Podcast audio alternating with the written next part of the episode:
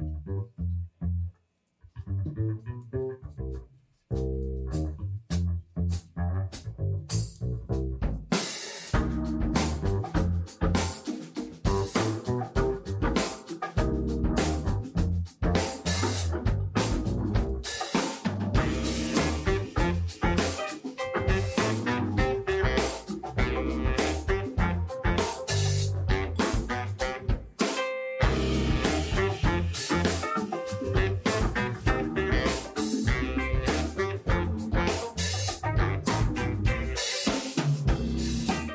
Welcome, welcome, welcome to the Sport of Kings podcast. On this week's pod, we are handicapping the late pick five from Belmont on Saturday, July 4th. This is show number 70, July 3rd, 2020. I'm Scott Carson, founder of Sport of Kings, and I'm joined by my co host, Hall of Fame handicapper, Chris Larmey. Chris, how's it going today? Going great. Um, looking forward to tomorrow. A nice little barbecue with the family and lots of great racing. And we are going to talk about some of those races here in a few minutes. Yeah, I mean it's it's a stellar card. Uh, I haven't seen the victory ride yet. I think it's a small field, but the four stakes races we have are great, and um, they're pretty wide open. I think as well. Yeah, this should be a good discussion. I'm really looking forward to it.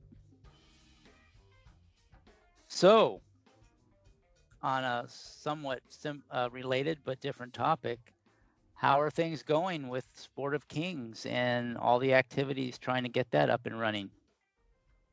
Uh, well, it's been pretty crazy because not only do we have to get the site ready, so we're in crunch time programming and testing, um, but we're also running this Indiegogo campaign where we've raised over 8,000 and thank you to everyone who has contributed. The reason we need to raise money is because no large racing organization would fund this thing. I spoke with a number of them and while they agreed that it would be good for the sport, none of them was prepared to make the investment to make it happen. Well, putting this thing together is very time consuming and expensive and you would think, hey, it's just a website, but it's actually a pretty complicated website. So we're trying to raise 15,000, but we need much more than that. And um, one of the reasons why this is happening is because I'm not getting paid. And I am just lucky to have some retirement savings to pull from because you know I sold a business and uh, and and that that was good, but it what didn't make me rich, so I still have to work. And uh, um, but I decided instead of getting a regular job, I would try this and see what happens. And so far, uh, the, the response is really good, and I think it will turn into something that I can actually make a living off of. And and I don't mean a lavish living, just you know something that will actually pay the bills and provide free contests and free PPs for um, for everybody who wants it. Which I think is a very admirable goal and something that makes a lot of sense that players should gravitate towards and appreciate. And also, like you said, it's so you're looking at this as also a way to educate new players and get them excited about playing and help grow the sport, which I think benefits the current players and you know all the industry stakeholders. So, I mean, there, this is instead of just whining about how racing is dying or you know we or not attracting new fans you know you're out there trying to do something to bring new fans in and also make it more enjoyable for the current fans that are already playing the game. So i mean uh, something that's easy to get behind if you're a racing fan and a horse player.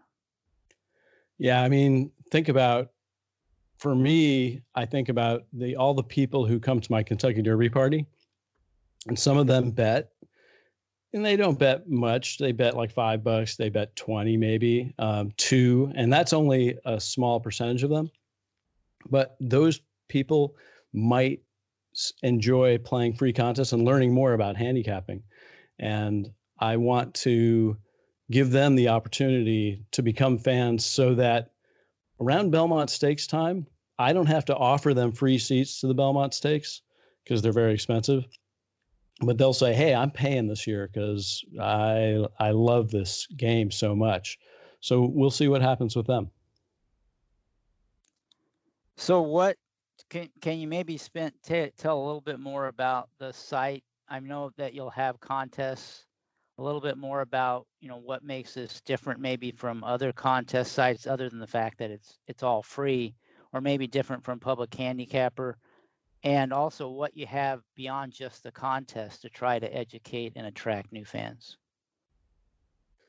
Ooh, uh, well, I wasn't ready for a whole pod about this. Um, there's there's a there's a lot to talk about, but I will say that uh, one of the things that will be featured is a repository of information, um, tutorials, how to read the racing form, how to how to read PPs in general, um, and then and, and also how to get better because anybody who plays this game the one thing they want to do is get better. I mean, it's not the one thing they want to do. There's there's a lot of things they want to do, but I I can't I can't name a single horse player that doesn't want to get better at what they're doing. So so that will fan education will be a major part of it, and I I, I will say that there won't be much of that when we un, uh, unveil it on August 1st because we're just trying to get the thing to work right now. And and it's going to work. It's it's fine but we're just trying to get it to work smoothly and then we'll be able to add tutorials and stuff like that later. Yeah that that makes a lot of sense. You got it you want to get the the core contest part working first um, so that makes perfect sense um, of course you'll also have links to things like the sport of kings podcast right? The Sport of King podcast will be part of um, Sport of Kings, and yeah, absolutely. Uh, you know, it's interesting because Public Handicapper, when we were on Public Handicapper, and and and there was a link every week to the Public Handicapper pod, we got anywhere from like three to five hundred listens, and now we get at minimum five hundred, eh, even after Public Handicapper went dead. So so we've been gaining some listenership and people like what they hear, and hopefully they will like what they hear today because we have a special guest. He's the radio broadcast pioneer of horse racing's time. His show is the industry go to place for the inside scoop on track and horse scuttlebutt. He's a fine handicapper as well. He's Steve Byk. Steve, welcome to the show. Uh, Scott, uh, Chris, thanks so much. Thanks for having me. Steve, uh, we we always ask our guests a few questions, and I just wanted to ask you a couple. Uh, the first one is uh, I listened to the JK Plus One show, which I think came out last week, and uh, it was like a two hours two hours and twenty minutes of you, which was great. Combined with you being on this show, it made me wonder like how does it feel to be on the other side of the mic? it's enjoyable. To me any conversation about about the sport anything relating to the to the game is you know is pleasant. Sorry. Uh, that was rick hammerly uh, calling. Anything about the game is very pleasant and I, I just enjoy the you know the the interaction and it never you know it never feels whether i'm being asked or you know whether i'm asking. It it everything feels like a conversation like you'd have you know any afternoon at the racetrack and that's that's kind of my my approach and and really you know the way you know, the way i i think i enjoy the game the way that i do is uh, i'm i'm constantly curious about so many parts of it and I assume that the people that I'm either talking to or that are listening that they have that same curiosity, uh, and that's you know that's part of the game's appeal. You're always learning. Yeah, I, I have to admit that the podcast every Friday is kind of the highlight of my handicapping week because we get to have these conversations and it's really fun and I always learn something as well. Uh, the other question I want to ask you is I'm not familiar with what your handicapping methodology is. Are you like a, a, a racing form guy, sheets, uh, pace?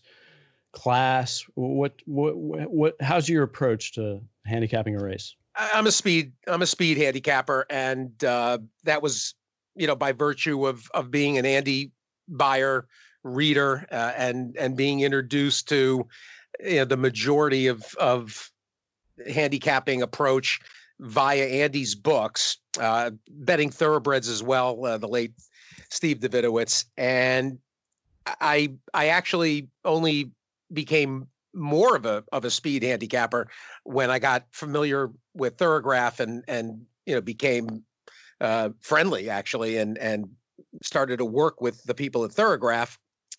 Uh, so I, I speed is always my my go-to approach. Uh, I am a, a DRF user formulator and the DRF PPs. Uh, it, it's a comfort zone and a and a familiarity you know level uh, kind of thing. Uh, I've I've certainly incorporated more pace elements into decision making and, and in terms of of you know drilling down and and building tickets uh, and you know being aware of horses that that might benefit from a slower fast pace uh, that wouldn't necessarily be in, in, a speed handicappers eh, right away on on their on their radar screen.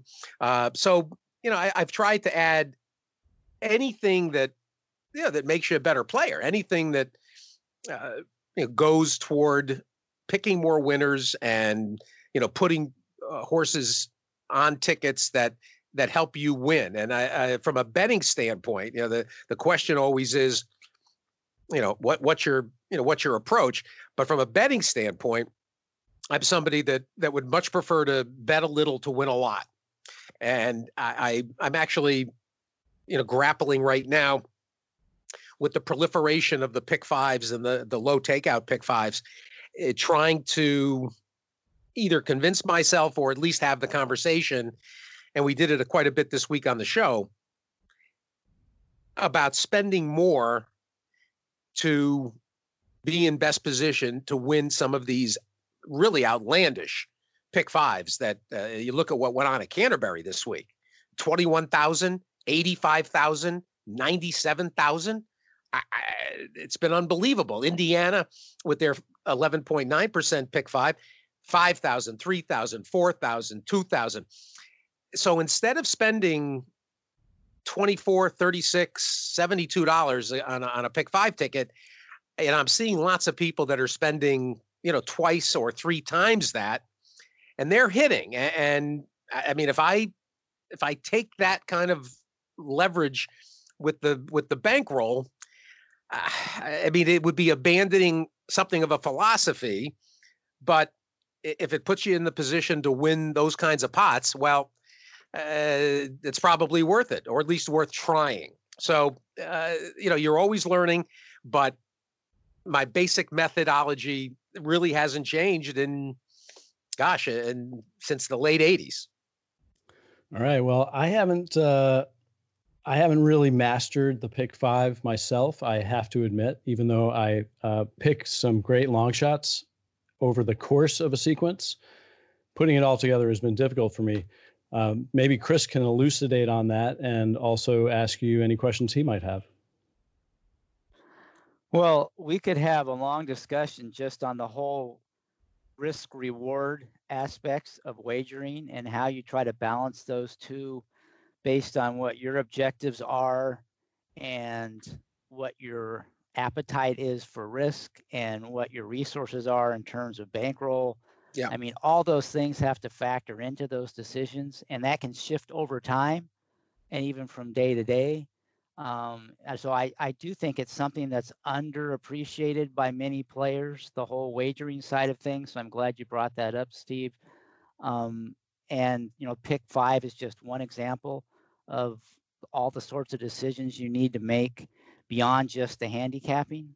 So um, I, that's about all I'll say now. I did write a blog piece on the In the Money uh, website that Pete Fornatale and Jonathan Kinchen have on this topic. I kind of went into some detail about it, not necessarily how you structure tickets, but just how you balance risk versus reward and kind of have a better understanding of what your preferences and styles are as a horse player and use that to try to maximize um, your success both wagering and in contest play. So people are interested, I, interested, I can tweet out the link to that article. But um, that's a really interesting discussion you can have, and probably we should have more discussions on the wagering side uh, than we do in on podcasts and telecasts for racing and on your show. So it's I'll have to listen in. I haven't been able to catch any of the the um you know interviews this week. I always try to listen to a few every week, and now that I hear that you talked about um, the pick five and wagering, I'll definitely listen in on that.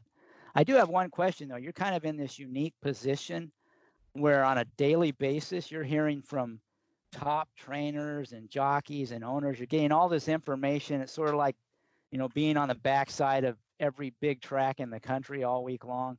How do you factor all that information into your handicapping? Because that could be a curse or it could be a blessing. So I'm just curious how you manage all that additional information you get into your handicapping. I don't necessarily think of it as as additional eh, information. I mean, it, it, for me, it's it's not it's not all that different from you know reading uh, you know the national turf uh, andy harrington's clocker reports or mike welsch and the drf team's clocker reports and and factoring in you know a tidbit there is and and it's a source of of sometimes of frustration there is the difficulty of being able to keep tabs on what I'm hearing. I mean, if it's if it's being discussed on air, I can try to write notes down or horse names. I, will give you a, a, good example. Uh, Brian Lynch was on a couple of weeks ago, and and Lynch delved into his two-year-olds and some of the late developing three-year-olds that he's got. Uh, some of the horses that are now four-year-olds that haven't been back yet for a seasonal debut and he he literally laid out maybe 14 horses and and i was i managed to get a lot of the names down in fact i even tweeted out you know i said for those of you that you know couldn't get you know all of the horses listed that that brian brought up i i laid it out for them but invariably when i ask when i ask horsemen about upcoming starters and horses that uh, are in the barn that you know are on the, a development curve maybe a two-year-old you know if it's like it's now in the summer uh, and horses that are going to debut over the next you know three to six months it, it, can get very tough to to remember them all and, and and so then when they show up and the listeners cash. And i'll see i'll either get an email or i'll see a tweet you know this is so and so uh, you know, so and so hit, uh, you know, whatever whatever starter, and I, I had forgotten about the horse, and I'll I'll, you know, it, it, that, that's a wince-inducing moment, you know, especially if they're if they're a price.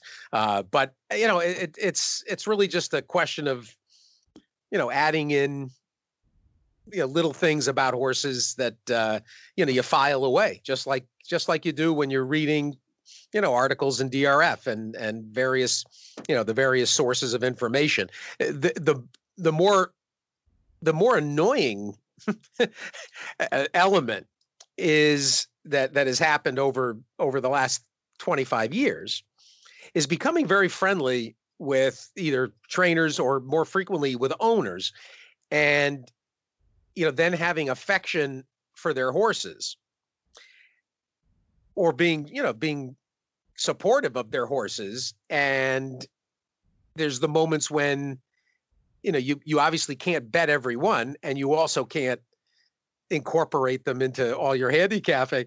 And so you know sometimes you'll come across a horse from a friend and you're like I I, uh, I can't say anything you don't want to say something bad but you, you can't say anything nice either. So it's a it, that's a funny situation. Uh, you know there there's there's people you know who I bet because if their horse were to win I I, I would feel terrible if if I didn't have money on it or if I didn't have them in a sequence.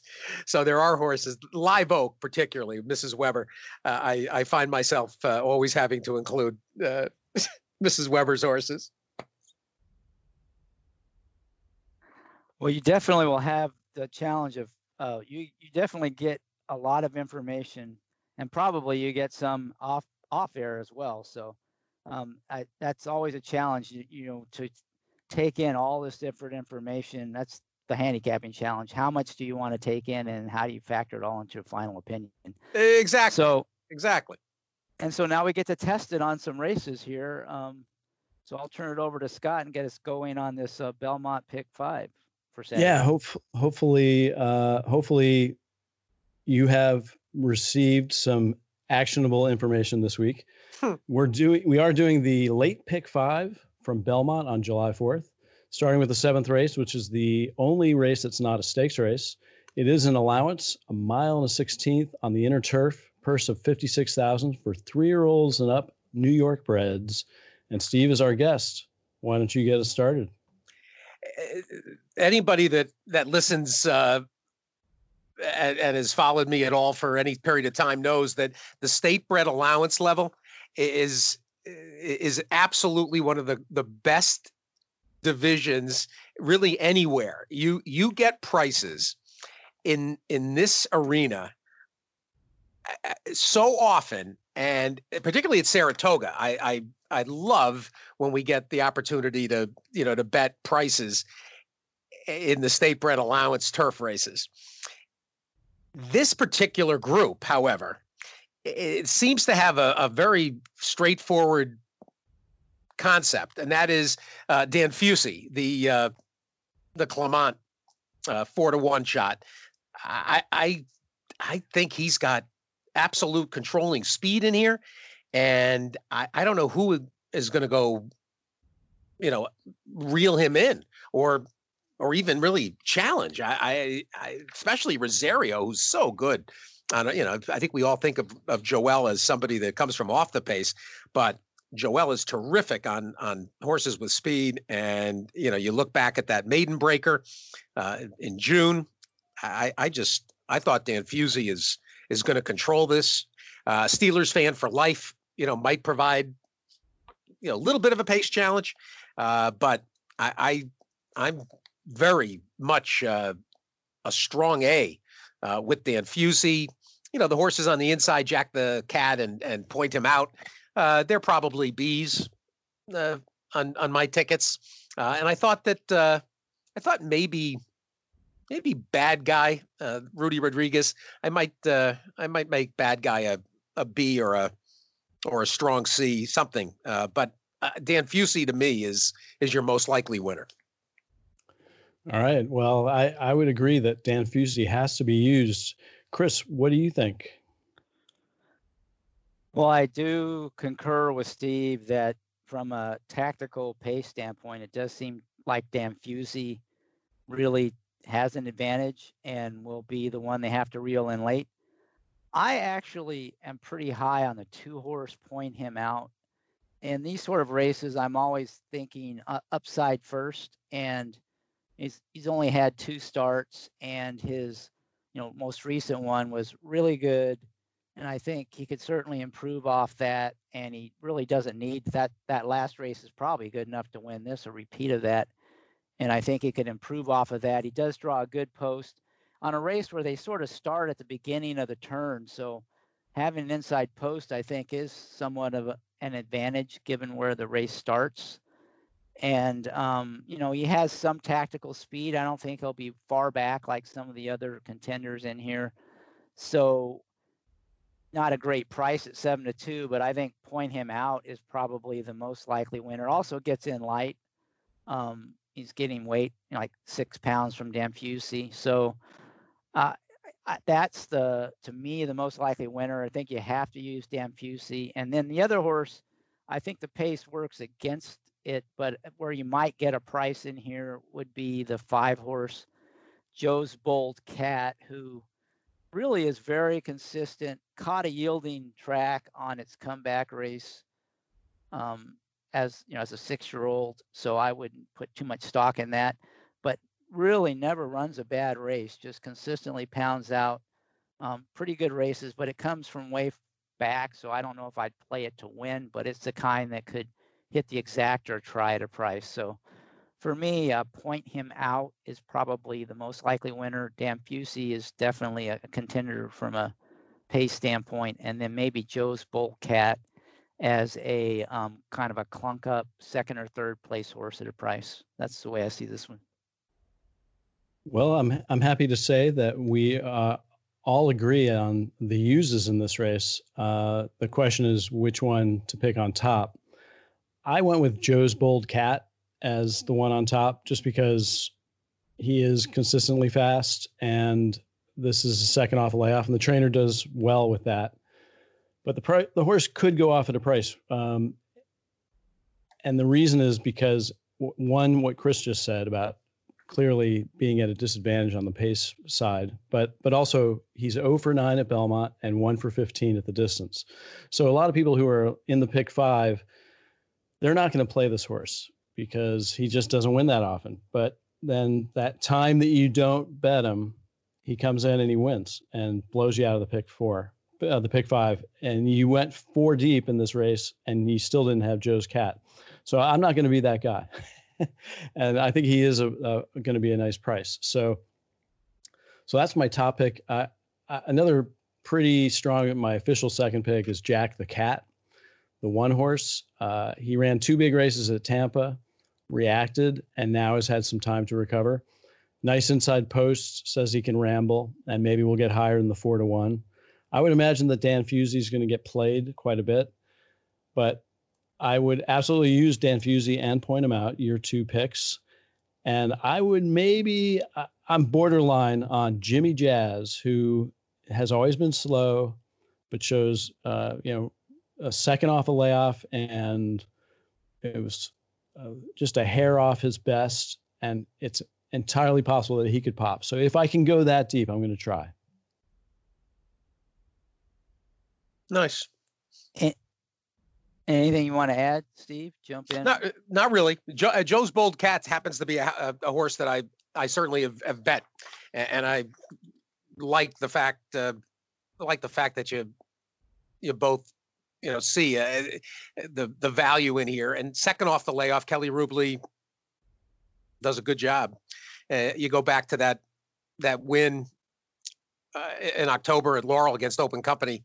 Uh, that that would stand up pretty nicely in here too. So uh, th- that's a horse. I mean, look at look at the prices too. I mean, it, it, Joe's Bold Cat is never never favored. You know, is, is very frequently third, fourth, fifth choice, and uh, you know, a very useful New York bred. It's one of the one of the kinds of horses that you like uh, as as a New York bred owner that you know, like look at look at what you got out of this.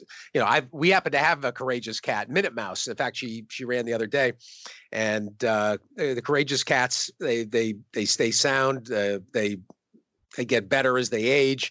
Uh, they're durable, versatile. Uh, the, the, nothing nothing wrong with nothing wrong with that uh, that choice uh, of Joe's Bold Cat. Yeah, the only thing I would add is I agree that one horse Jack the Cat is probably one you need to use on the rail with numbers that fit. Uh, the last race wasn't great, um, first race back in New York, but if it can run back to what it was doing at Tampa uh, and gets a good trip, it definitely could win. All right. Well, we'll uh, tidy up that race and put it away and move on to the eighth race, which is the Poker Stakes, a grade three, one mile on turf purse of 150,000 for four-year-olds and up. And Chris, we'll let you get started on this one. Well, there's two horses that interest me in here. The first one, um, last week on the pod, I was actually touting Got Stormy as the horse to play against newspaper of record in, in Uni, and either one of those would be the favorite in here, I'm sure, if they were entered. So I almost have to pick Got Stormy in this race. Um, I mean, her best races are just better than this field. She hasn't been running her best recently, but she hasn't been running that poorly. And if you look at her form, one thing that's really interesting is it's kind of clear that she's just better at a mile. And when you go beyond a mile, she's not as good. I mean, her five starts at over a mile, she's over five, and she's never been in the exacta. And if you go back and look at her races at a, at a mile on firm going, throw out the yielding race that she had a poor one in. And I think she's won about seven out of 12 with 11 out of the 12 in the exacta. So she's a miler. Uh, her last race, she got a little tired chasing Rushing Fall um, on a fast pace. Now she cuts back to a mile. There's not a lot of pace in here. I think the one horse Dream Friend is really the clear speed, and she should be able to get a nice, perfect stocking trip just off of Dream Friend. And if she's anything like she has been in her best races, she should just, you know, surge to the front and then hold off the closer. So to me, uh, you you know, seven to two is pretty good price in here. Um, if you get that, and this might be the time you do because I think people are ready to jump off the Got Stormy bandwagon, and um, so this might be the time to play her. She's at a distance. She's at a track where she's run well. Um, just a lot of pluses. The she, you know, she may get bet. I don't know, but you got these Chad Brown horses in here, and and and this is a race where I think the Chad Brown horses just aren't that good, and you know they'll get over bet. So you might actually get something close to that morning line. Certainly in the pick five, to me, she's a logical A. The other horse that interests me is another one I think I talked about the last time he ran on the on in that seismic wave. That race was clearly a prep uh, seven furlongs. Now he goes second off a layoff for Bill Mott. And this horse is another one I think is they tried to stretch him out last year because there were some big money races that they chased. But I think he's just a natural turf miler who um, really can put that burst of speed out on the last quarter and he gets ro- back with Rosario, who's probably as good as there is at you know closing on a horse on the turf, especially in New York. Um, and he's eight to one on the morning line, and you might get that with Got Stormy and the Chad Browns and and some other horses in here. So to me, in the pick five, I, I really like Got Stormy, and I also like Seismic Wave. Those are the two that I would go with, and um, I'll toss it out to Steve and Scott and see what they think. I'd be shocked if Got Stormy was seven to two, but you know, David Aragona has spent the time on this morning line, and he, he's probably analyzed how much money they're all going to take. And uh, if she is seven to two, unload the truck. Steve, what did you think? I, am not so sure she'll be seven to two. Not off the not off the current form. Uh, she she really has has not uh, run back to her form from a year ago, and I I think you know there's legitimate questions about whether she's the the same mare that she was uh, last year. And last year, I really latched. I've I've been a fan of hers, uh, and I'm actually you talk about you talk about uh, connections that you get friendly with, very friendly with Gary Barber, and uh, she's a favorite and did very well with her last summer and and into the fall. Uh, I, I I'm a little I'm a little unnerved by you know by the most recent efforts. I mean, she certainly ran fine in the in the Kilroe. Uh, th- that re- that that effort in the Beaugay was alarming, and she is a horse that uh, that seems to thrive on work. So maybe you know the time off between March and, and June worked against her.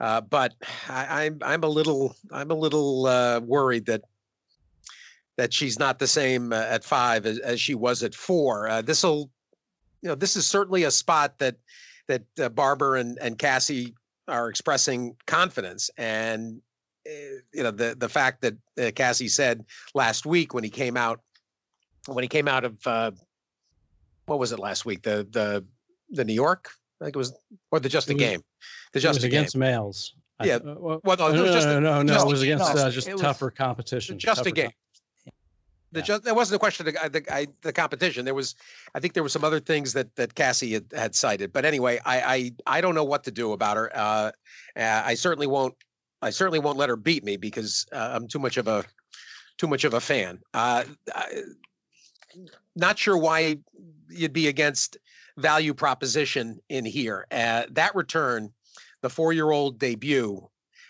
was outstanding, and I I really sense that that he is you know the next you know the next Chad star uh, coming back here.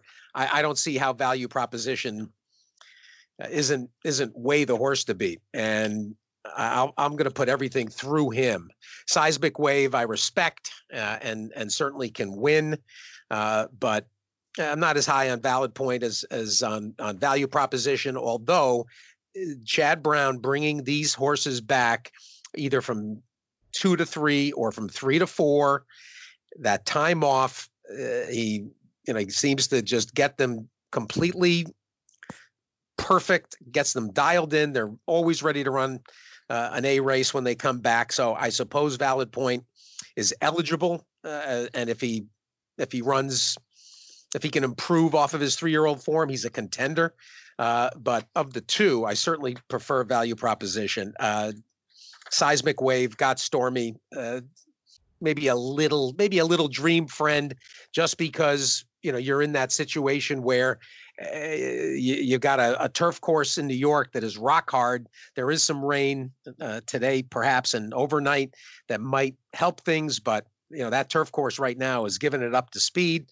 So you got to be a little cognizant of of horses that that might you know get to the front and and not look back. I mean that that was our conversation point around Dan Fusey in the seventh, uh, and there really you know there there really isn't obvious pace pressure uh, for Dream Friend uh, to face. So uh, I, I will make it I'll make it uh, nine four seven one in the poker. Okay. The the reason Casse scratched last week, two reasons. Uh, um, yeah, the reason he scratched is because it was a yielding course. Yeah. So that was the main thing. Um, and he also used as an excuse, and I'm not saying it wasn't an excuse, but um, her reason for her bad race against Rushing Fall was that she was too close to the pace. Yeah, great. And and she's running uh, faster fracks, uh, faster time form early pace ratings than she ever ran in that race. Uh, and she also bobbled at the start, which to me, I wa- I watched the race and I, it's hard to quantify when a horse bumps another horse at the at the start of a race or bobbles stumbles. It's really hard to quantify like how much is that affecting the horse? But i think that bobble was pretty significant. So uh, everybody can make their own judgment you know and and you can you can look at the head on replay you can look at it in formulator. You can also look at it on you know any adw and so i i think the, the horse doesn't include but uh, i also think that value proposition doesn't include. So so we're I'm I'm I'm good with both your picks. I'm going to pick a couple of long shots and but saying, you know, I'm gonna I'm gonna leave it as I I think seismic wave, got stormy, and value proposition are all uses. Simple as that. But my top pick is going to be a price horse, and that is Hawkish. He's third off a layoff. He had talent as a three year old. I haven't watched his last two races yet, so I don't. I may change my mind on him, but he won the Grade Two Penn Mile as a three-year-old as the favorite, and he just matched that number on the sheets. His uh, clearly there were some issues with him because he was off for so long, and uh, I've been following one of his owners, Justin the Nick, Justin Nicholson. Um, and he's he's been saying like, okay, we're gonna need one, and and hey, we're making progress, and I don't know if he's going to tweet out like today's the day. I don't know, but I I love I love third off a layoff for an older turf horse, and the the only hesitation I might have is that he may need one more race before he runs big. But but he reminds me of Hunter O'Riley, who's a, a nice price horse I picked on the pod, who was sort of returning to form as an older horse as well.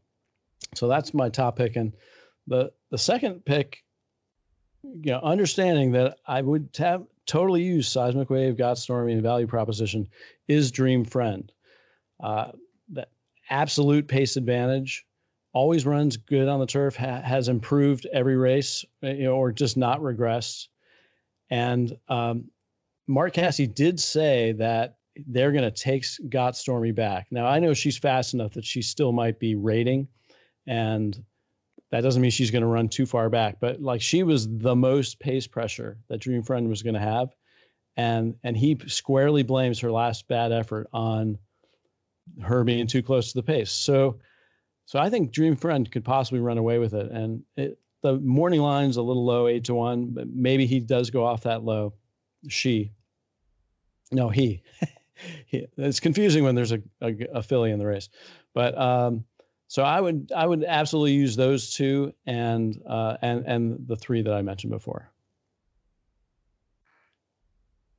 So a couple things I just want to follow up with. Um, one on Dream Friend, I agree that um, if Got Stormy is the one to put pressure on, and if they're very patient with Got Stormy, then Dream Friend could be very dangerous because there really is no other horse in the race to go with him early. So I think you almost have to include him at least as like a B horse if you're playing the pick five, just because of that tactical edge. Um, and you know, being on the rail trip all the way around, that, that's a big advantage. So I'm with you there. Uh, just a couple things I got Stormy. There is a rider switch to Velazquez, and and the last time he rode her, she won at Belmont. And again, you know, I I, I want to emphasize that last race was at a mile and a sixteenth, and I just think that that extra sixteenth of a mile always gets to Got Stormy, and she's over five at over a mile and never even been in the exacta. So the fact she chased a hot pace and got tired going a mile and sixteenth, I don't think is necessary. And and and like Scott said, didn't have a great start. I don't think that necessarily tells you she's not the same horse she was before. And if you look at her Timeform US figures, they're not that much slower than she was running last year. She just didn't get the right setup at the right distance. And, um, you know, her other bad race this year was at a mile and a 16th.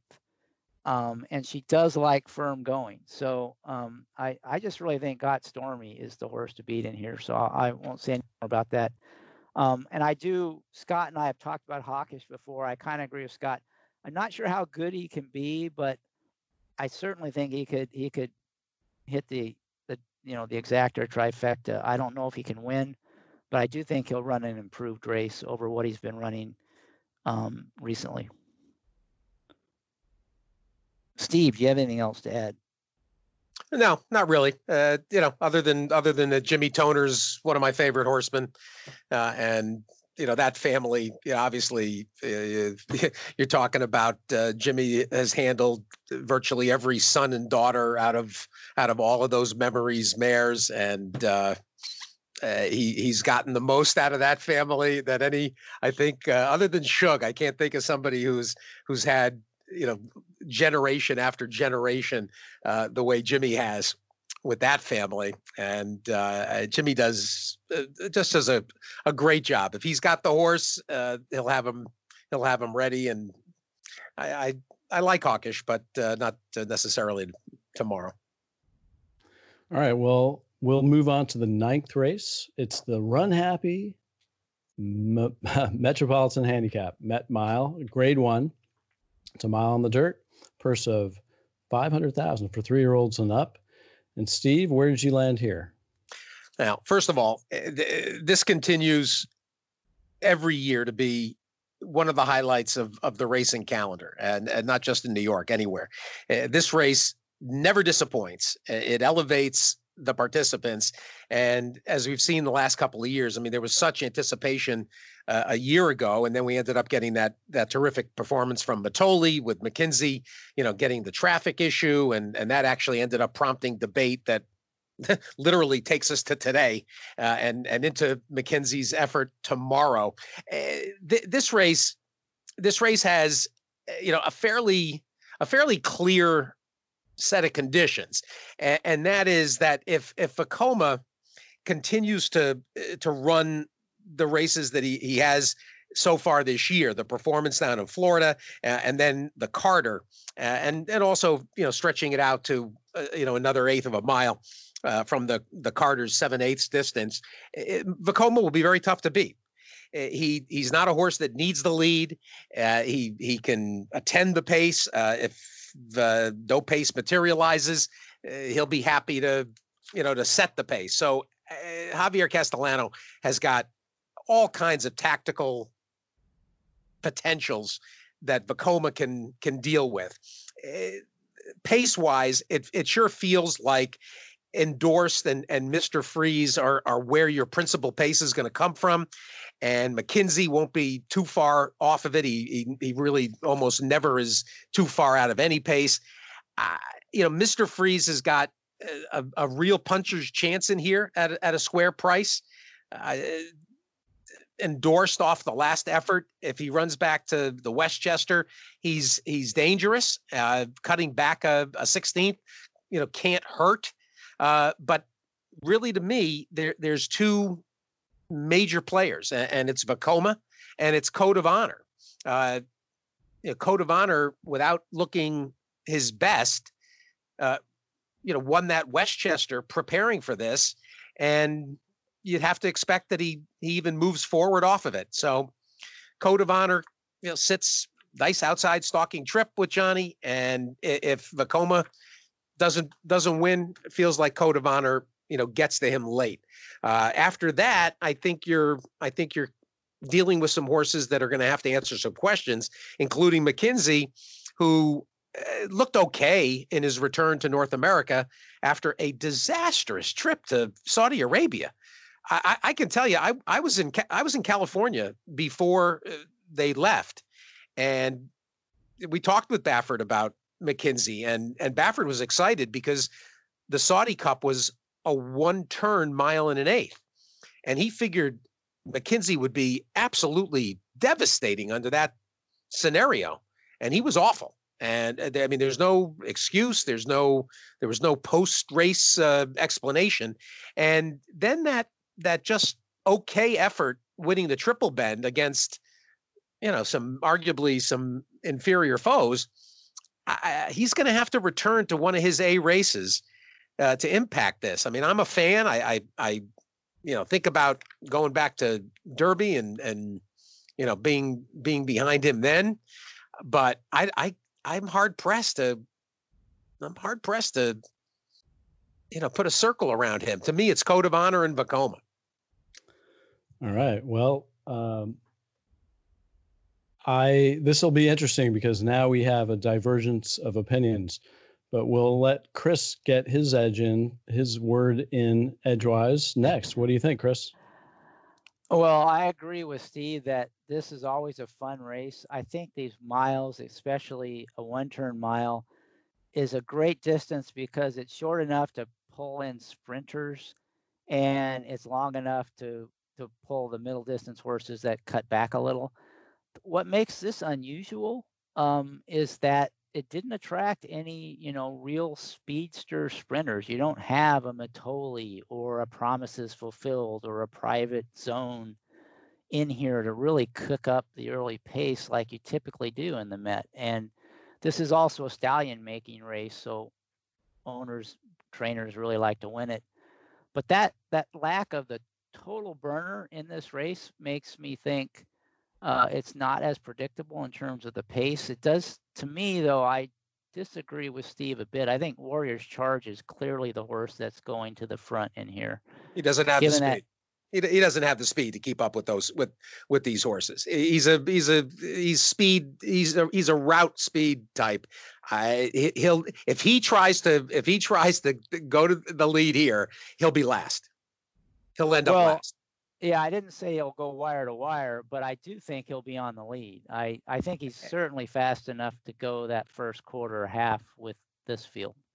Um, and you know, Mr. Freeze typically is is content to stock a pace if they're going fast up front, as is Vekoma and endorsed. So it seems like they're all going to let Warriors Charge go to the lead. I don't think they'll give him an easy lead, but I, I think they'll be content to let him grab the lead. And I'm sure that will be the strategy with him. So I think it'll be an honest pace, but it's not going to be that, you know, like the year that um, Honor Code won when Private Zone, you know, went crazy fast and early and then the race completely fell apart and Honor Charge just flew past the field. I don't think you'll see anything like that um, on Saturday.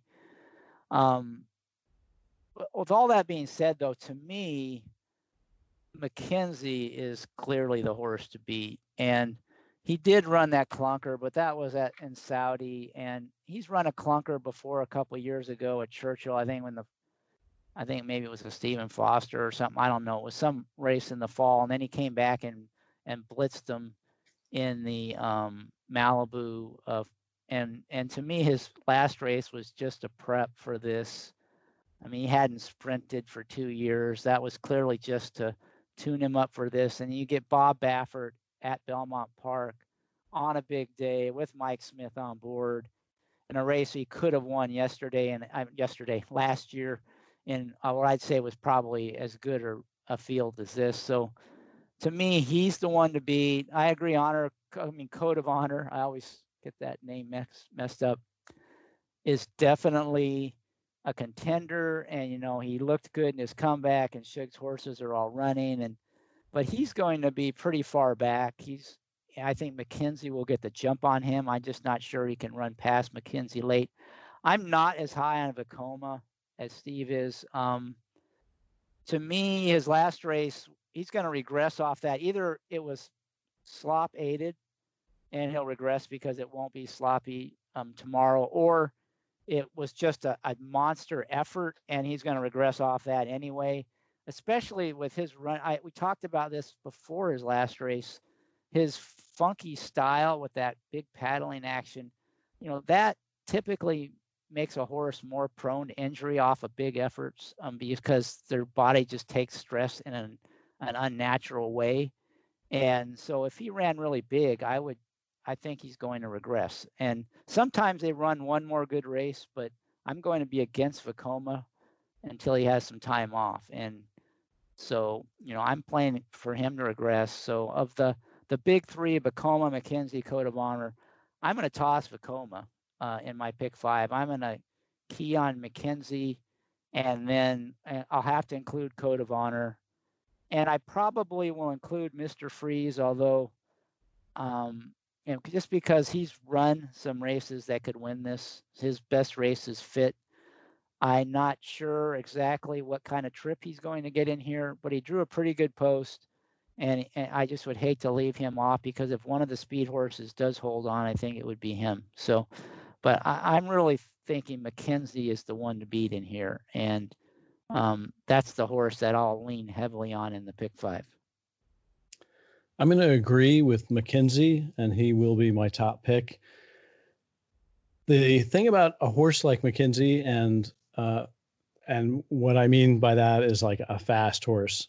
Um, he, there are certain horses that run big numbers on the sheets that it's they're lucky if they can repeat two of them in a row and if they do they need plenty of space before them now coming into this race last year McKinzie was coming off his all-time best which he had plenty of rest into the race so he still ran great and he he almost won it.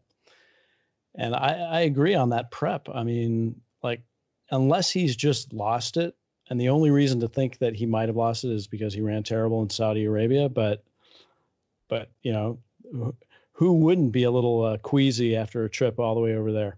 Um, so, so yeah, to me, he's he's sort of almost a single in this pick five, and I think that Vekoma is going to regress, and I think Code of Honor may regress as well because when they run the a big race uh, off, when they run a big race on the slop, and it's clearly their best figure, which Code of Honors was, they often regress, and I, I think he still may have another one in him, so he could, you know, he could actually improve on that race. Vekoma is a horse that I would be against, just like Chris because he ran a giant number and he's carrying that 123. So you know, he's not as accomplished as Code of Honor and McKinzie. Um, I, I, would consider using Mr. Freeze, and I still have a little bit of uh, love for Network Effect. That was disappointing his last race where I, I loved him, and but you know he got second to Vekoma, who was freaking in the slot.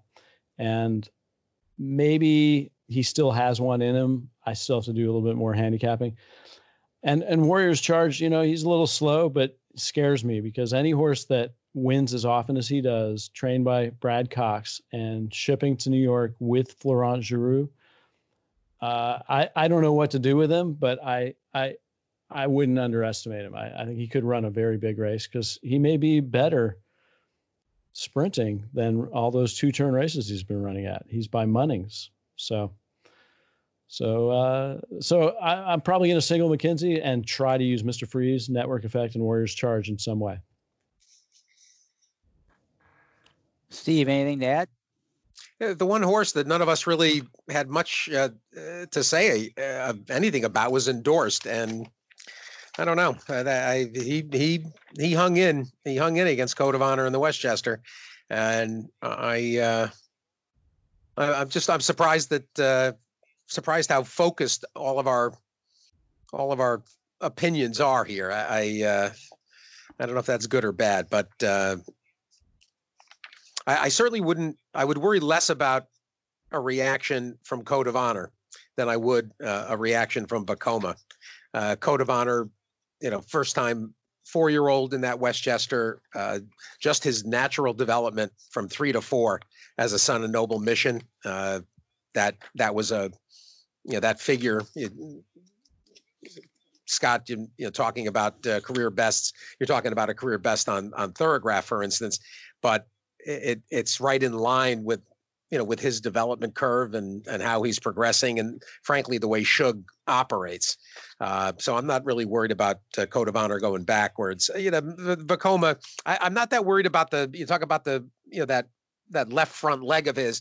It, he he was not as he was not as uh, as active with that leg uh, as he had been as a three year old, and he he he seemed a little a little more fluid in that Carter performance. I uh, I understand the I understand the concerns, but I uh, uh, I'm pretty comfortable with him coming coming back here and and running another A race. I would agree that Code of Honor is a lot more likely to run well than Vekoma off of those last two just like you said, he has more upside, and you know it was and the train given the trainer and it, it wasn't nearly as fast as the Vekoma race. Um, so I you know I'm I'm with you there. I I'm going to toss Vekoma, but I'm I'm definitely going to use Code of Honor. I have a lot of respect. The horse is is a it's a nice horse, good connection. So he's kind of hard to leave off the ticket. All right, let we have two more races to go, and they're both good ones. So we'll move to the tenth. It's the Manhattan Stakes, a Grade One, mile and a quarter on the inner turf, a purse of four hundred thousand for four-year-olds and up. Chris, what did you think? Uh, this to me is definitely a wide open race, the, probably the most wide open for sure of all the ones we've talked about. Um, I have two horses I like. One, uh, both are sort of echoing things um, related to what Steve has said today, or actually um, things I've heard on his show in the past. Uh, the two horses I like are the three Cross Border and the eight Spooky Channel.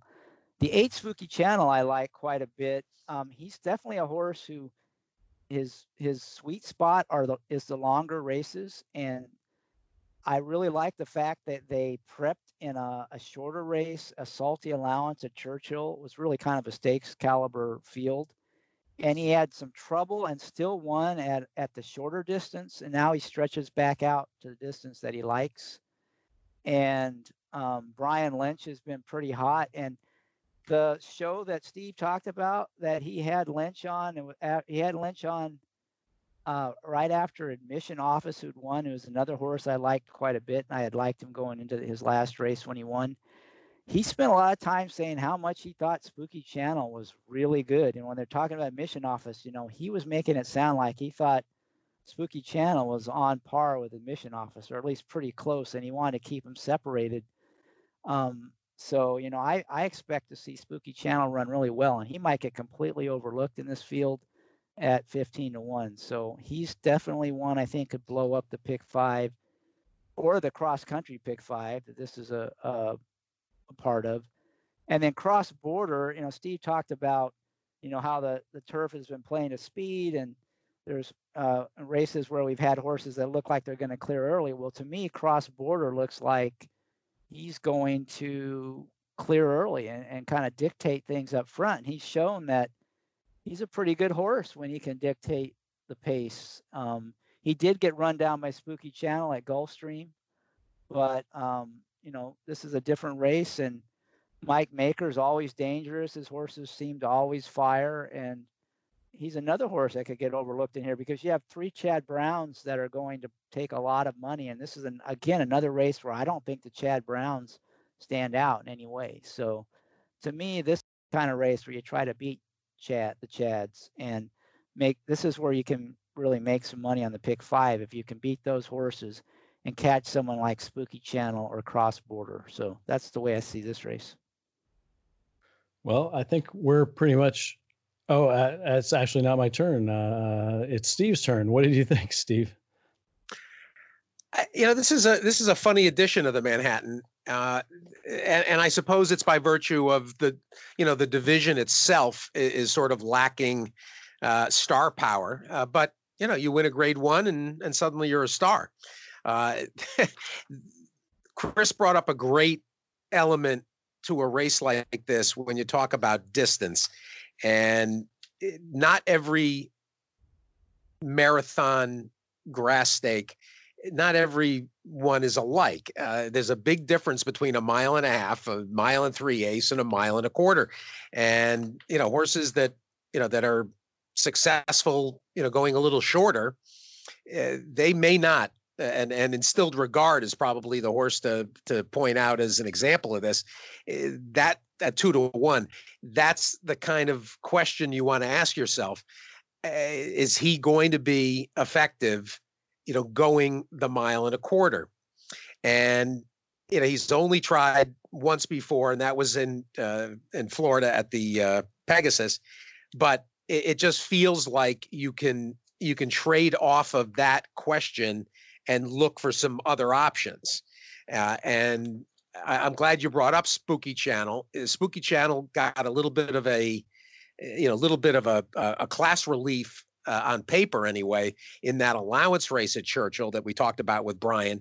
This is a horse that going back to late last year, there there was real.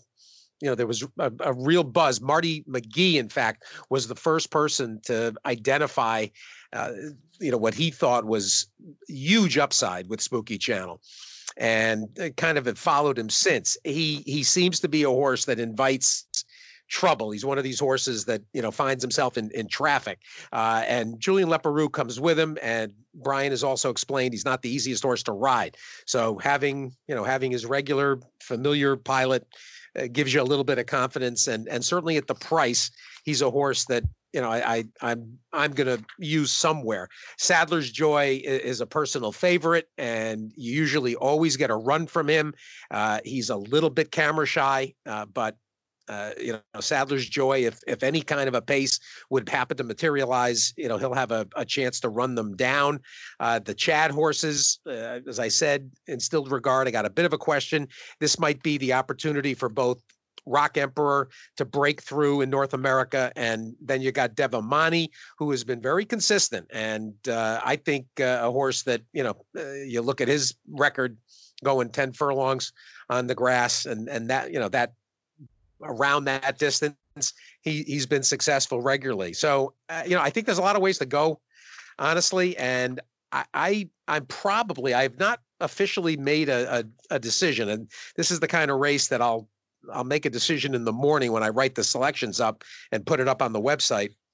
Uh, but my inclination is is to go for one of the one of the Chad prices, Devamani or Rock Emperor. And if I had to, you know, get pinned down right now, I would probably say Devamani. Uh, and and Rosario has a lot to do with it. Rosario, Rosario is uh, a, a very good decision making you know fulcrum. He, he I, I, find myself you know opting with him. You know when I when I come down to uh, having to make decisions. So I, I'm gonna I'm gonna end up probably five, eight, two, four uh, when it when I write this up tomorrow.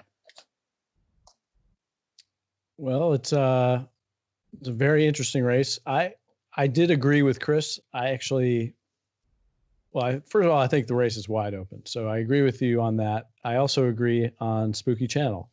He's my top pick. I thought he was incredibly game winning the McKnight where he was four wide the entire trip and he still pulled that out. I mean, ah, that was that was that was a hell of a race. And he's run three solid races since, including winning his last, uh, which noted noted Chris that it was at a shorter distance. And and and this horse, he's more of a marathoner, and he's eight for fifteen on the turf. So I think he's uh, he's he's he's clearly my top pick. But I also think Cross Border is also very dangerous. So those were my two top picks. Uh, Cross Border is just about as fast as any of these. I did write down that this might be an all race, but when push comes to shove, I guess I would lose instilled regard, even though he's been uh, he's been beating me on turf because I've been going against him over and over again, and he still keeps on winning. Um, but a little easier to lose him, a little easier to lose Devamani. The Rock Emperor, I don't know. You might have to convince me. Uh, he's he's only one for seven at the distance, so maybe that's uh, a reason to toss him. But I, I, like the look of his line, so I would be inclined to use Rock Emperor, and the rest. I think they all have a shot. Um, they've all run numbers that are close enough that they can. Sadler's Joy, yeah, I can't get excited at seven to two, but if he goes off higher, for some reason he's forgotten about, then uh, I would use him. So I, I would go deep in this race, and I've been talking about going deep in a lot of these races. I may not be able to play the pick five because I may be going too deep. Yeah, I, I mean, you you can see just based on what we've all said, this is a very competitive race. Sadler's Joy tends to get bet, so I'd be surprised if he, you know, isn't bet in here as well. I think, you know, mile and a quarter is probably a little too short for him. He doesn't like to win anyway, so it's hard to see him winning even at a distance shorter than he likes in a race without a lot of pace. So to me, the distance, pace, um, all seem to work against him. So I think he's an underlay. Doesn't mean he couldn't win, because like you said, you can make a case for every horse in this race. But this is where I think because it's sort of chalky in the other legs, this is one of the two legs in this pick five where you get a price. And I think, you know, you, you if you if you spread in here and don't get a price and it chalks out, you know, you end up losing money on a uh, with your cash. So you got to take a stand somewhere if you want to make money. This might be the race to do it, and just go with some of the prices and throw out some of the favorites like Sadler's Joy and Instilled Regard um, and this is your chance maybe to to hit something with a price. Yeah, Sadler's Joy is only one for eleven at Belmont, so that's another um, negative for him. Eh, eh, he's a horse though that that is always going to be dependent on on how fast they go up front, and it it, he's you know he's like a he's like a billiard a billiards horse uh, that you know three banks the it's everything's got to kind of fall into place. Uh, but you you you can pretty well count on him coming with his run. Uh, it, it's a question of how much pace he's going to get. And there is there is uh, just enough hints here between dot matrix uh, and and cross border there's just enough hints that you know there's going to be some some pace and some pace prompting to keep this thing honest. Uh, so yeah, just a, a, a cautionary a cautionary element about being you know too liberal you know throwing out a horse like Sadler's Joy. Uh, I, I, and I, I Chris, I, I I don't agree about uh, about trying to take stands in in the multi-race side of things. I mean, if if you're if you're putting together a serious approach, and you know, we touched on this a little bit at the beginning of the conversation, I I, I, I see some converse, I see some points uh, made on that, and people saying, "Oh, I I'm not going to use the favorite here." What what do you mean? You're you're trying you're trying just to get through legs, and you if you're putting together big tickets and and you're investing you know, fairly significantly. And and there's certainly a minimum you have to invest in pick fours, pick fives, and and pick sixes. You you can't you can't say, "Oh, I'll let the favorite beat me." That that's not the objective of of the multi-race wager. The the objective is to just get through legs and put yourself in position for you know as as good a score as possible. So I I I don't I don't like that approach. And I've I've heard I've heard some people and I've heard some people you know in positions uh, you know as as you know as co- commentators and so forth say that and I I it hits my ear funny because I you know as somebody that that you know is is a big believer in in what Steve Crist uh, talks about at exotic betting. You, you just you're looking to get through and make sure that a winner is on every leg of the ticket. And if the favorite or you know a couple of the lower priced favorites on the line are are horses that can win, you you can't toss them. It it it doesn't it's doesn't make sense. Steve, uh, if Well, I, I- if it's okay for me to jump in just really quick, I, I want you to know that now that you've said that on the pod, it's time to zero in on cross border and spooky channel because after taking a stand like that, you know Chris is going to end up being right on this race. Go which ahead, is Chris. fine. I, I don't. And, and, and whether even if I am, I, this is a really good discussion, and I don't disagree with what you said, Steve. But it depends on the other legs. So, if I had really live long shots in other legs, then I totally agree with what you said. But right now, I'm kind of thinking it's going to be very chalky in most of the other legs. So, you know, if you just play, if you spread and multiple races and it chalks out, that's not a, a path to long-term success. So it depends on what you think about your opinions are on the other legs. And this just happens to be a sequence where I'm kind of on favorites like McKinzie and Got Stormy, and we haven't got to the next race, but I'm on a favorite there as well. So, you know, I to me, if I'm going to play the pick five, I have to have a couple races where um, I'm going to catch something other than a favorite, and this this is just a leg where I think that can happen.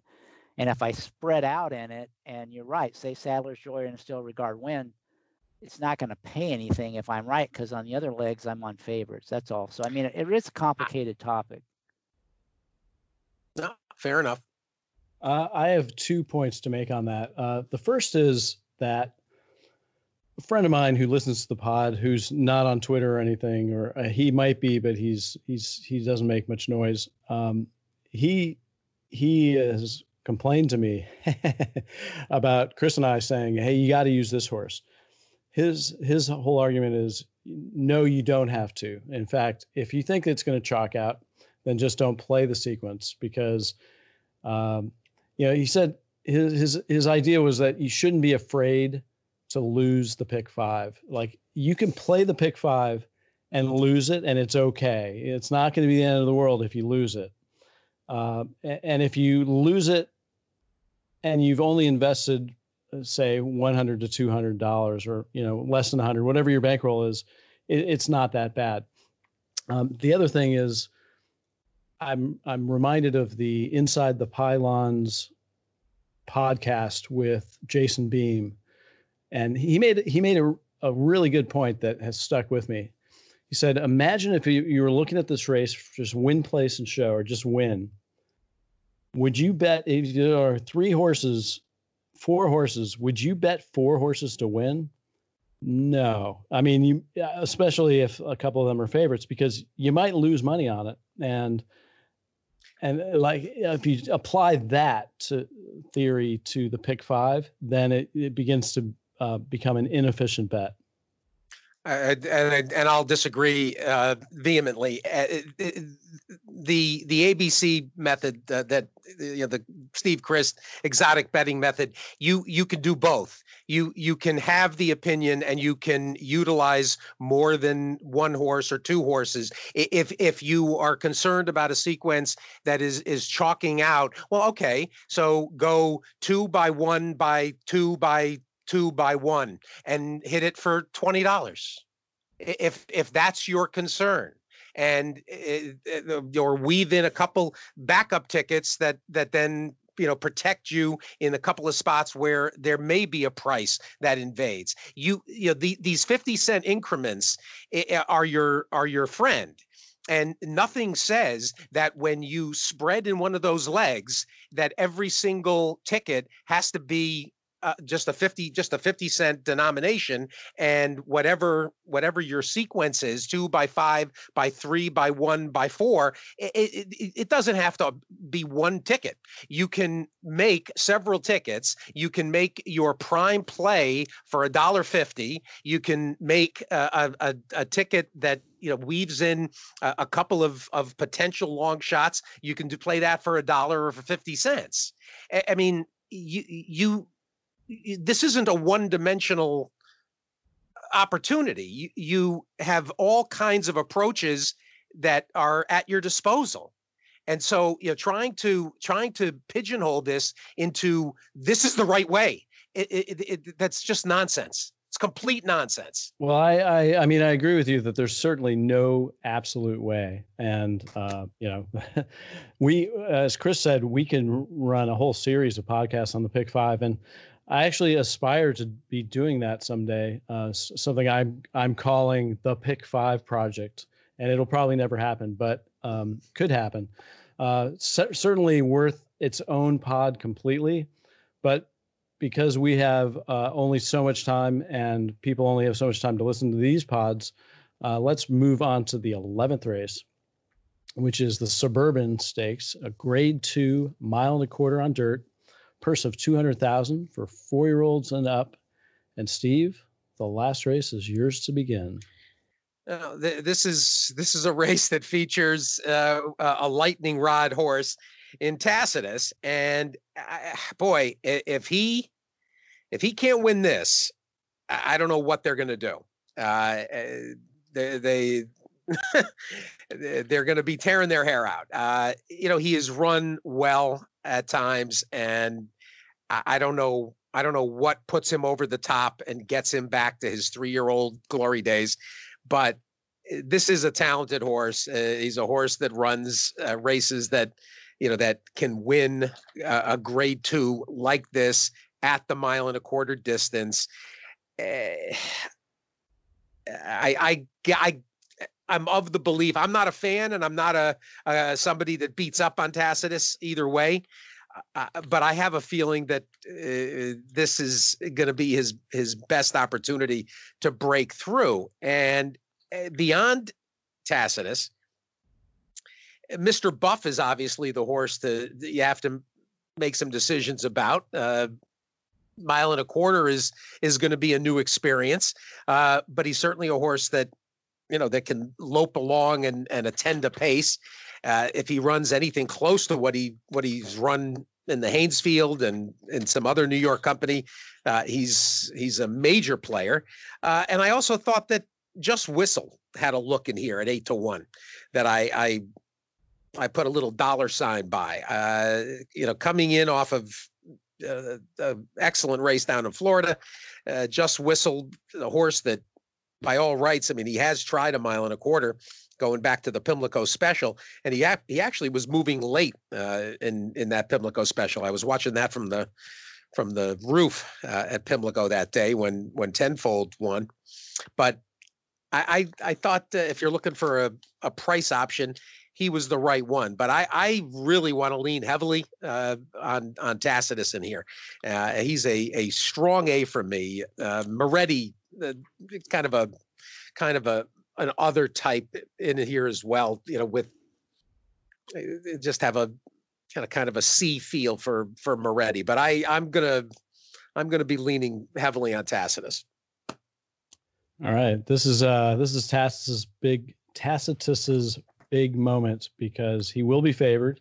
I mean, it looks like he's going to be favored. Sure. And this is what everybody's waiting for. So uh, put up or show up, or uh, put up or shut up, Tacitus. not not that he's uh, making a lot of noise. Chris, what did you think? Well, I'm just going to echo and reinforce what Steve said. Um, to me, Tacitus was born for this race at Belmont Park. he has a really long stride. If you look at the Trakus data for his last race, which was much, much better than it looked, he was incredibly wide throughout in that race. His stride, um, uh, the length per stride was just massive. And those big sweeping turns at Belmont are just made for his kind of stride. You know, 10 furlongs is just made for his kind of um, his breeding. And he draws the rail on a race that starts on the turn. So at least he can save ground early, and then and they have plenty of time on the backside for Johnny V to put him wherever he wants him to make sure he gets a clean run. Um, he can give up a little ground on that second turn because he can save all the ground in the first turn. Um, and this is a horse that's kind of notoriously a bad workhorse. I remember he was getting really dissed before the Tampa Bay Derby last year because he got just thrashed by Hidden Scroll in some workouts. And I, I caught him at a pretty good price in Tampa Bay Derby that day. And he's just working lights out now. And, you know, that race in Saudi wasn't great, but that was a prep for the Dubai World Cup. That was really their target, a mile and a That's quarter. true. And that, that got canceled. You know, that was Mott with a target, and then that, that changed their plans. His last race was clearly a prep for this. And that, like I said, was he had trouble in that race. He was incredibly wide he actually ran. Uh, if you if figure in ground loss, he would have won the race by a length or two. Um, so that was better than it looked. Um, to me, you know, this is going to be his breakout race. The only way he could lose is if Mr. Buff gets loose and he can get a mile and a quarter because you know speed's always dangerous and so if if nobody puts pressure on on him early you know maybe he gets brave and can go 10 furlongs i i don't think he's as good as Tacitus, but you know that's that's the one way I could see he could get beat. I don't see anybody else beating Tacitus in here. I just really expect this to be kind of his jaw-dropping performance. I think he's had legitimate excuses in most of his poor efforts, and he's not like he's the horse that finds trouble. He's had trouble find him, and so if he does, maybe maybe my opinion will change in this race. We'll wait and see. But um, to me, he's clearly a standout in here. And Mr. Buff is maybe the one you've got to use defensively um, just because of the danger and speed.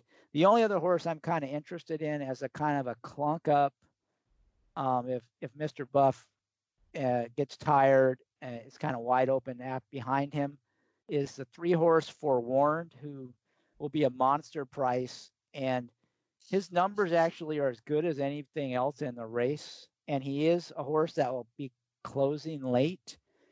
And this trainer had and this jockey have scored some monster price horses in New York Stakes races before. So, you know, that forewarned might be the way to get some money in the verticals underneath. Tacitus is used forewarned. If you play exactas and tries and hope he gets in there. Um, but to me, in the hor- in the horizontals, you you know, Tacitus is the way to go. All right. Well, I don't hate Tacitus, but I don't also think that this is going to be his crowning race. I mean, uh, there are a few negatives, so I, I I wouldn't be like I'm playing against Tacitus. So I wouldn't I wouldn't go that far. However, I found a way to run. hey, that was interesting. That that's what happens when you're uh, doing a podcast with another podcaster. Um, so so yeah, a couple things about Tacitus. He's carrying an extra weight. There's one horse that's carrying more than him, so he's carrying a little extra weight.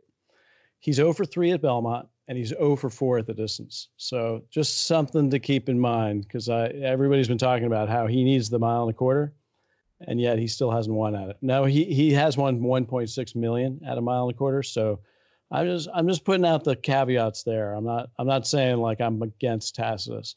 Um, I, I think the race is pretty open. I wouldn't I wouldn't want to be riding a single into Tacitus. That's that's that's all I'm saying. Uh, the horse that I would concur with Chris that has a shot is the three forewarned. Um, this horse, his fastest race last year was at a mile and a quarter in the Mahoning Valley at Mahoning Valley Racetrack, the Ohio Endurance Stakes and he has a circle back pattern now coming back to that and he's five years old and this trainer's proved that he can get a horse to run as an older horse. Um, witness Discreet Lover winning the Jockey Club Gold Cup at 40 something to, to one. So I, I would say if there, I know there are people who listen to this pod who uh, they listen to our opinions and they sometimes will act on a certain thing, like a third, certain thing that we say. Well, the thing I'm going to say is that I wouldn't do this pick five without forewarned included. I'm not saying he's a definite win, but he's got a, a hell of a shot. And, uh, you know, I might do something like just use him and Tacitus. I, am not sure. I mean, I, I, I haven't had time to handicap and watch all the replays, but, but this horse is, he he's he's going to make some noise, and uh, there's no reason for him not to make noise. I mean, he he's got a very positive pattern. So that's really the only opinion I have in the race that you have to use him somehow. The rest, uh, I think, I think it's a case could be made for almost all of them. So, so I'll leave it at that. Anything to add, Steve? Not really. Uh, I, we do love Uriah St. Lewis. It's a great story, and uh, he he's absolutely capable. I mean, fore, forewarned would have to run a career best you know and that's that's kind of the problem that that anybody in here other than mr buff and tacitus uh, that's what they you know that that's the issue that, that any of them have. I mean moretti's going to have to run a career best just whistle would have to run a career best joevia. You know it is it, by the way we haven't we, we're talking about this race and we haven't mentioned that we've got the you know the one two three finishers from last year's belmont uh, involved here which is kind of fun uh, that that Sir Winston Tacitus and Joevia all uh, reunite uh, in the nightcap uh, tomorrow. So uh, good race, but I I kind of I I kind of would like to see Tacitus get that elusive victory that uh, that he's been searching for since last year's Wood Memorial. All right. Anything else to add, Chris? No, I just what we're all saying is be forewarned. Rim shot. all right. But it is interesting that the top three from the Belmont. That was a good Belmont for me too. I I catch pretty well, and I I gave out Sir Winston on the pod, in fact. So that was a nice a job. Nice job. Fond memory. All right. Any other plays on the rest of the card, guys? No, I think we've covered it for me. I will mention I will mention that early in the day, victory in the victory ride, uh, I, I know that Frank's Rocket uh, could get the day rolling for Bill Mott and uh, has got a huge advantage on the pace front. I, I thought that Reagan's Edge, Cherie DeVaux's uh, filly, uh, has a look in here and I could really, you know, just sit off. Uh, I, I think Jose Lezcano to impact the race at at all is going to have to stay in close contact with Frank's Rocket. Uh, but I think it's not uh, impossible either. So I'm I'm going to play uh, I'm going to play around with uh, with the three in the third. Reagan's Edge eight to one. All right, take a second look at Reagan's Edge, everybody. Uh, I would like to thank our guest, Steve Byk. Steve, thanks so much for taking the time right after your own show to handicap with us. Uh, my pleasure delighted, uh, and of course, the two of you uh, uh, so prominent on the on the contest scene. Uh, and I, I, suppose there's a contest victory for for either of you that's in the offing to get you on uh, in the morning to get you on at the races uh, for one of our NHC one of our NHC qualifier visits on Wednesdays. So get to work get to work on the contests. All right, we'll, we will do that. Uh, that will conclude show number 70 of the PH Pod. Have a great Met Mile day and please enjoy the Brooklyn Boogaloo Blowout. I'll see you on the Sport of Kings. Cheers.